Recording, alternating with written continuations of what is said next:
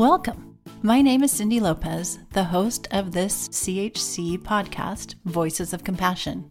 We hope you find a little courage, feel connected, and experience compassion every time you listen. Today, we're talking with two speech language pathologists, experts in language development. So, we're now about two years into this pandemic, and it has impacted all of us, no doubt, including our young children. As a matter of fact, one of the most viewed articles in our own online resource library is about language delays in young children during COVID. So, if you're a parent of a young child, you're probably wondering if your child is reaching milestones like they should be. And one of those big milestones is language development. Is there an actual language delay to be concerned about? If so, what do you do? Well, listen to today's episode with two of our own speech language pathologists, Charit Megiddo and Carol Ann Piano, as we talk about language development in young children and what you can do at home to support that development. Welcome, Charit and Carol. Thanks so much for having us. I'm Charit Megiddo. I'm a speech language pathologist. I work at Children's Health Council. I'm also a board certified specialist in child language and I'm a mom of my adorable three year old son. And I'm so happy to be here today. Hi, Cindy. My name is Carol Ann Piano. I'm a speech language pathologist here at Children's Health Council, and I am also a mom of a six month old baby girl. And I'm really excited to join you here today. I'm glad that you're both here, and it's fun that you're both parents. Many of our listeners are parents as well, so you really get what they're going through right now, too. Let's talk about language delays in young children. What does that look like? What are the milestones? And when do kids typically reach those milestones? The key thing to think about is language development happens in a range. And so there isn't one specific age per milestone. It's important to think about those early milestones that happen from infancy, such as babbling. And babbling can take place anywhere between like a six and nine months age range. The first words would be the 12 to 15 month age range. Combining words might happen between 18 and 24 months. And then sentences, whether it's, you know, two, three, or four word sentences, anywhere between age two and three. But the key thing is to think about that as a range for each of those milestones and to think of what is your child's abilities and what you're kind of expecting from your child when you're thinking about what is normal for your child. That's interesting because as a parent, I might think, is my child there? Is my child doing that? Is this typical or is this not typical? When you're saying, is this typical? As long as they fall kind of in line with each other. So whether it happens exactly in that age range or not is not necessarily as important as does babbling take place? And then after that, the first words and the combining words. So as long as they're going in some kind of order and they fall approximate to the range as expected, then we feel confident. That's really interesting thinking about how kids kind of typically develop around language. And I appreciate hearing the range too. So we're in the middle of COVID. How is the pandemic affecting language development in young children? The pandemic has affected everyone in so many different ways, but one of the most significant ways that the pandemic has impacted language and young children, I think, is just an overall decrease in social interactions and how we're interacting with each other. So, a lot of families with young children are staying home more often, or they're not participating in community activities with other children. We're also social distancing, so we're not encouraging the same type of engagement with other people like as we were pre pandemic. So, just this overall decrease in social interactions also decreases the amount and type of language stimulation a child would usually be exposed to. I just had my daughter, so she's six months old now. And so you know, like just being born in the middle of the pandemic, we've just been really mindful about bringing her to crowded places or like interacting with other kids. And now that she's getting a little bit older, like we want to kind of bring her out yeah more and do like community outings like even like going to the library for story time but i think just overall families are not participating in those types of activities in the same way pre pandemic. You brought up how we're social distancing. So our interaction is weird now, right? At the very least. And I also noticed, and I'm sure everyone does, when I can't see a person's facial expressions, I can't see their mouth because a lot of their face is covered because of their mask. I'm sure that impacts all this language development as well. Is that true? Absolutely. We're not used to speaking with people half their face covered. And yes although it is a concern in terms of being able to see the sounds a lot of the sounds we make we can see them externally most of the sounds we make. So for children who have difficulties learning how to make the sounds or if children have challenges with sounds and adults are trying to understand them i can see that that can be a concern as well as children who have challenges with auditory processing and might need that visual information. So those are things that we keep in mind.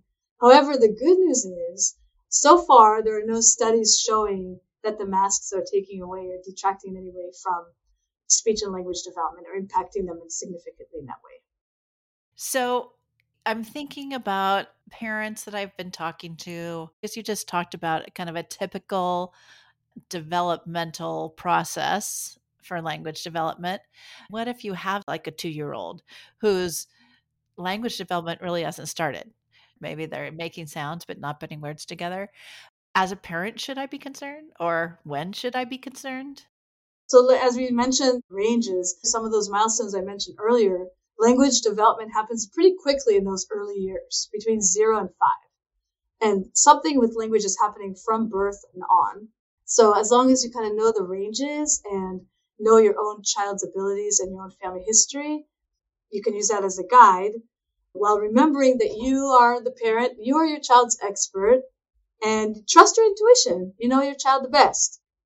In terms of a particular question with regards to like a two year old, we do expect children at the age of two to already be using language to communicate their needs most of the time. They might gesture sometime, we expect them to rely on words and putting some words together at this point. So that is some guide there to keep in mind. Mm-hmm. Yeah, kind of just reiterating off of what you said about, you know, you as a parent know your child the best. And so if you feel like your child is demonstrating like significant differences from these milestone ranges that we've been talking about, then I would check in and voice those concerns with your pediatrician. Another great resource to take advantage of is also contacting Children's Health Council for more information regarding your toddler's speech and language development. For our listeners, please reach out if you're having any questions. CHC, you can reach us at chconline.org. You can reach out to our care team, care team at chconline.org. There's a appointment button right on the website. You can get an appointment going. You can ask for a parent consultation, a free parent consultation for 30 minutes just to talk about what your concerns are and figure out what next steps might look like. Speaking with the pediatrician, which is a great first resource, keep in mind your gut feeling. And if pediatricians tell you to wait, you can also contact Early Start if you're still concerned. If your child is under the age of three, or your school district, and your teaching team, if your child is over the age of three. Those are important because whether you're pediatrician or specialists tell you everything is fine or whether they tell you you need to do something, kind of trust your own intuition about that because the early intervention is really, really key. Yeah. At that age, we, we really want to maximize our child's potential and get whatever services are necessary going. Early intervention, that just seems like it's the best thing no matter what you're talking about, right? Whether it's language development or any other kind of development, early intervention is key.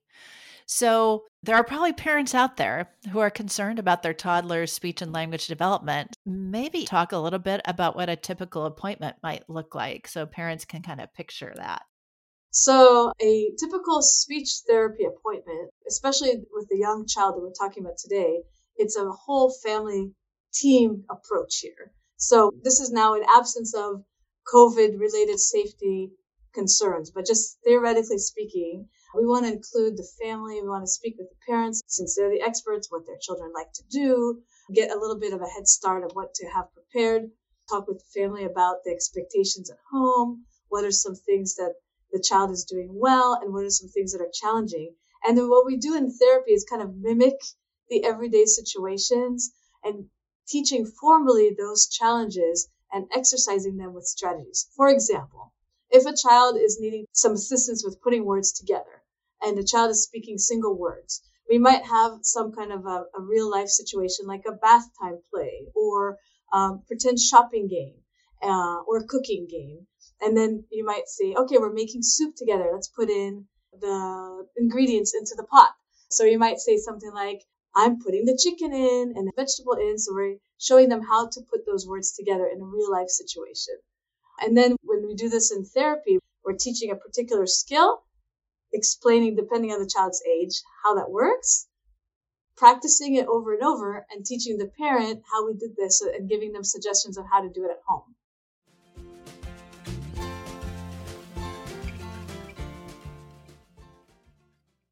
You noted COVID, right? In a pre COVID world, you would be seeing the family, right? And seeing children in person. So, what does that look like right now in the middle of COVID? Well, at CHC, we are doing both. So it's up to the families, whatever they feel comfortable with. They can choose whether to do in person therapy or teletherapy, where we would meet them over a platform like Zoom. And there's been a lot of studies showing too that teletherapy is evidence based, it's effective, and it still gives you an opportunity to work with the families and their child in their natural environment because they are at home. So, one of the benefits is that you're using the child's natural environment, what they have, what toys they have, and you're really coaching the parent on how to use these strategies with their child since they're the ones physically with their child. So, it's actually a really nice way to get the families more involved and really work on that parent coaching so that they can generalize it into their everyday life, not just in therapy. CHC's Voices of Compassion podcast is made possible by the generosity of people like you. To learn more about supporting CHC, go to chconline.org/donate. Also, make sure to follow us on social media for more inspiring and educational content from CHC. How can parents support their child's speech and language development at home? Do you have any activities you might recommend, or just even thinking about how their interaction with their young child could help speech or language development? Yeah, I think as a parent, I think the main thing to kind of think about is creating a language rich environment. So, a positive learning environment where you're creating opportunities for your child to communicate and learn new vocabulary and concepts. Language is literally everywhere. So, activities like reading books and singing songs together, playing with toys that allow for more back and forth engagement or imagination. So, like racing cars or pretend play. So anything that mimics your daily routine, like I'm going to pretend to go grocery shopping or playing doctor with a sick doll. All of those types of activities are really great for creating that language rich environment in your home. Something I do right now with my daughter. So she's six months old, and we've kind of already implemented in our routine reading books and you might think how are we reading books for you know a child that young and i think the important thing to think about is it's not necessarily reading the words on the page or going in order but it's more of following their lead looking at the pictures, describing the pictures, and even if it's for like one minute, 30 seconds, it's fine. Like, as long as you're kind of creating that opportunity for them to hear different types of words and learn new things. So we'll probably start by doing it for like 30 seconds and then gradually increase as she kind of gets more interested, but just like keeping it really positive and keeping it to where she wants to engage in that activity is going to be really helpful for that language stimulation. Just to add to Carol's suggestion with the reading, all the daily routines that you're already doing with your children, whether it's dressing them, bathing them, cooking together, doing laundry, that's already built into our day. So having your children with you and commenting about what you're doing in the moment. And you can actually choose and pick what you're particularly wanting to teach your child that time period. So if your child is that four year old who's learning to read and playing rhyme games, and you can put the socks in the laundry basket and then make rhymes for every sock ball that you're putting in there. Or when you're cooking, my son is three and he's really into all kinds of rhyming games and letters and also just asking a lot of why questions. So I have him cooking. We cook together. We have a, a ritual every weekend. We make waffles and we're talking about mixing and ingredients and we sing songs around it. And so just that everyday activity becomes a language rich activity that you're sharing together and you're building memories. Yeah. As a parent and child. I think that's so important for parents just to understand like you can do this. You don't need special tools just use those everyday situations and everyday routines to help your child put some words to what they're experiencing so also i know 30 years in education as a teacher it was easy to you know show a movie of course, it was a movie that was related to what they were learning. But what about screen time?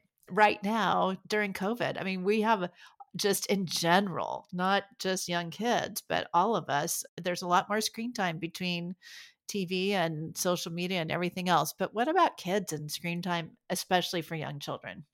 Yeah, this is our reality, isn't it? Whether we're at school or work, it's part of our survival in the last couple of years. So everybody's using the screen in one way or another a lot of parents are happy about using screen in terms of educating their children and learning language. I've heard over my 20 years of practice, my child is learning a lot of educational concepts and language from the screen.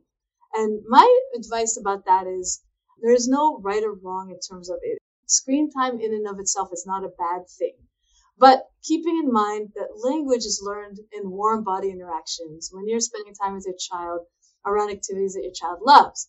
So as long as that's happening in some way, it's fine to have your child use the screen for whatever purposes they need, or if you need some respite time as a parent.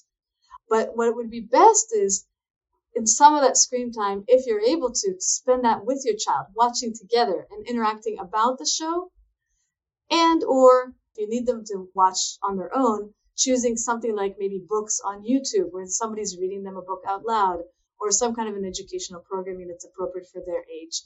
Those would be kind of better options. But as long as during the day they have that warm body interaction with you to some extent, it wouldn't hurt them to spend a small portion of time in front of the screen from time to time.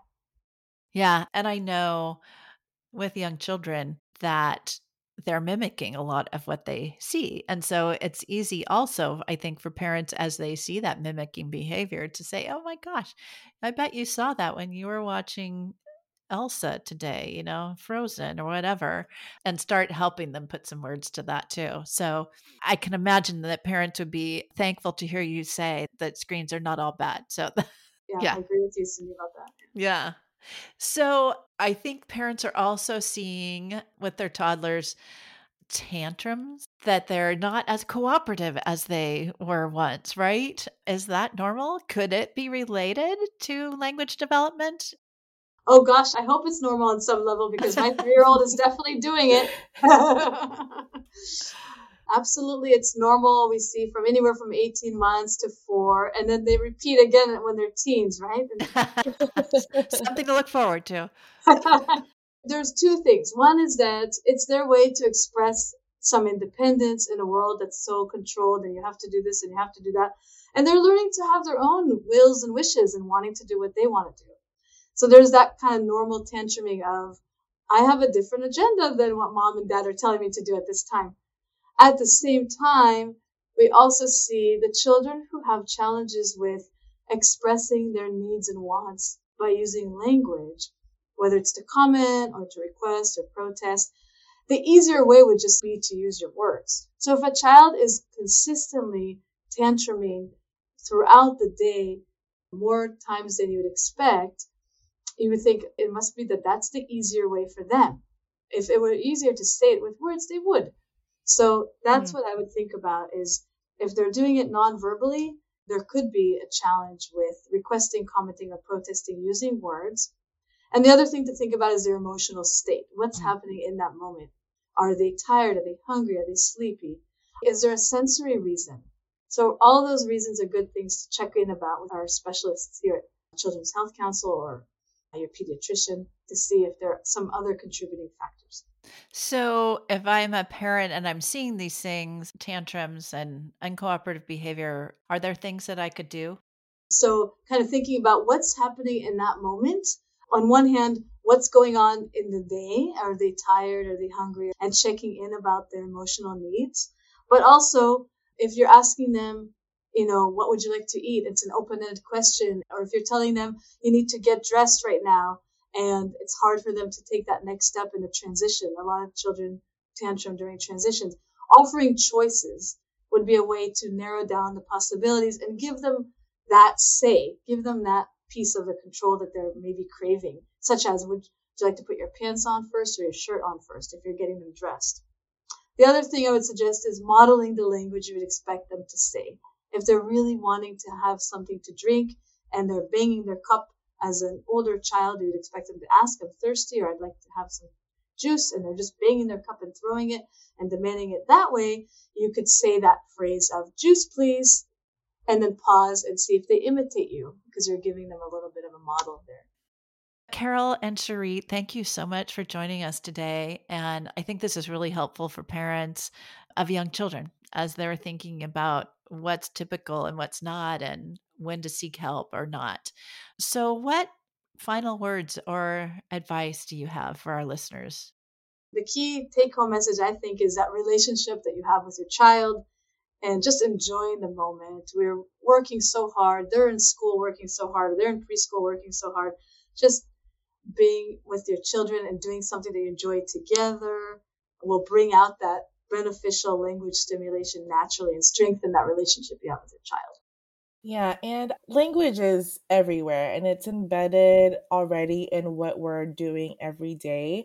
And so I think about like the very busy parent who's just overwhelmed with all of these suggestions and things that you could do with your child. So I would say to that parent, you know, is to just choose one routine and you're going to focus and do the routine that you already do in your life. So don't try to create something more, but try to embed it in something that you're already doing. And then just take that one moment and focus on that one part of your day where you're going to really focus on creating that language rich environment.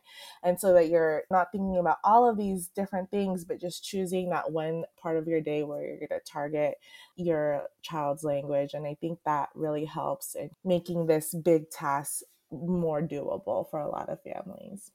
I like that idea of choosing a routine and focusing on that so it doesn't feel quite so overwhelming. Like, yeah. where do I start? What do I do? For our listeners, as we mentioned, you can reach out to us at chconline.org. You can reach out to our care team at careteam at chconline.org. Charit and Carol talked about therapy, speech therapy for children. So we offer that. What we didn't really mention was evaluation. So if you're wondering if your child is experiencing some language development issues that need to be addressed, but you're not sure about it, an evaluation might be a good choice for you. Essentially, there's an intake component with the parents to try to find out a little bit more of the history of the child and the concerns that you have as parents. Then we use a combination of formal standardized tests along with informal measures to look into deeply into those areas of concerns. It might be a single discipline if it's speech and language only concerns, or if there are other concerns that might come up in the initial meeting. We have multidisciplinary teams with psychologists, neuropsychologists, occupational therapists to do a, a multidisciplinary assessment where each team member assesses his or her area of expertise. And then we bring you into the picture again and go over the results in the parent conference and produce a very specific and elaborate report for you that you can learn about your child and what the challenges are and share with the rest of the educational team. That's so great because I think that parents might feel a little nervous about reaching out for an evaluation, feeling like, well, I don't think that my child really needs that.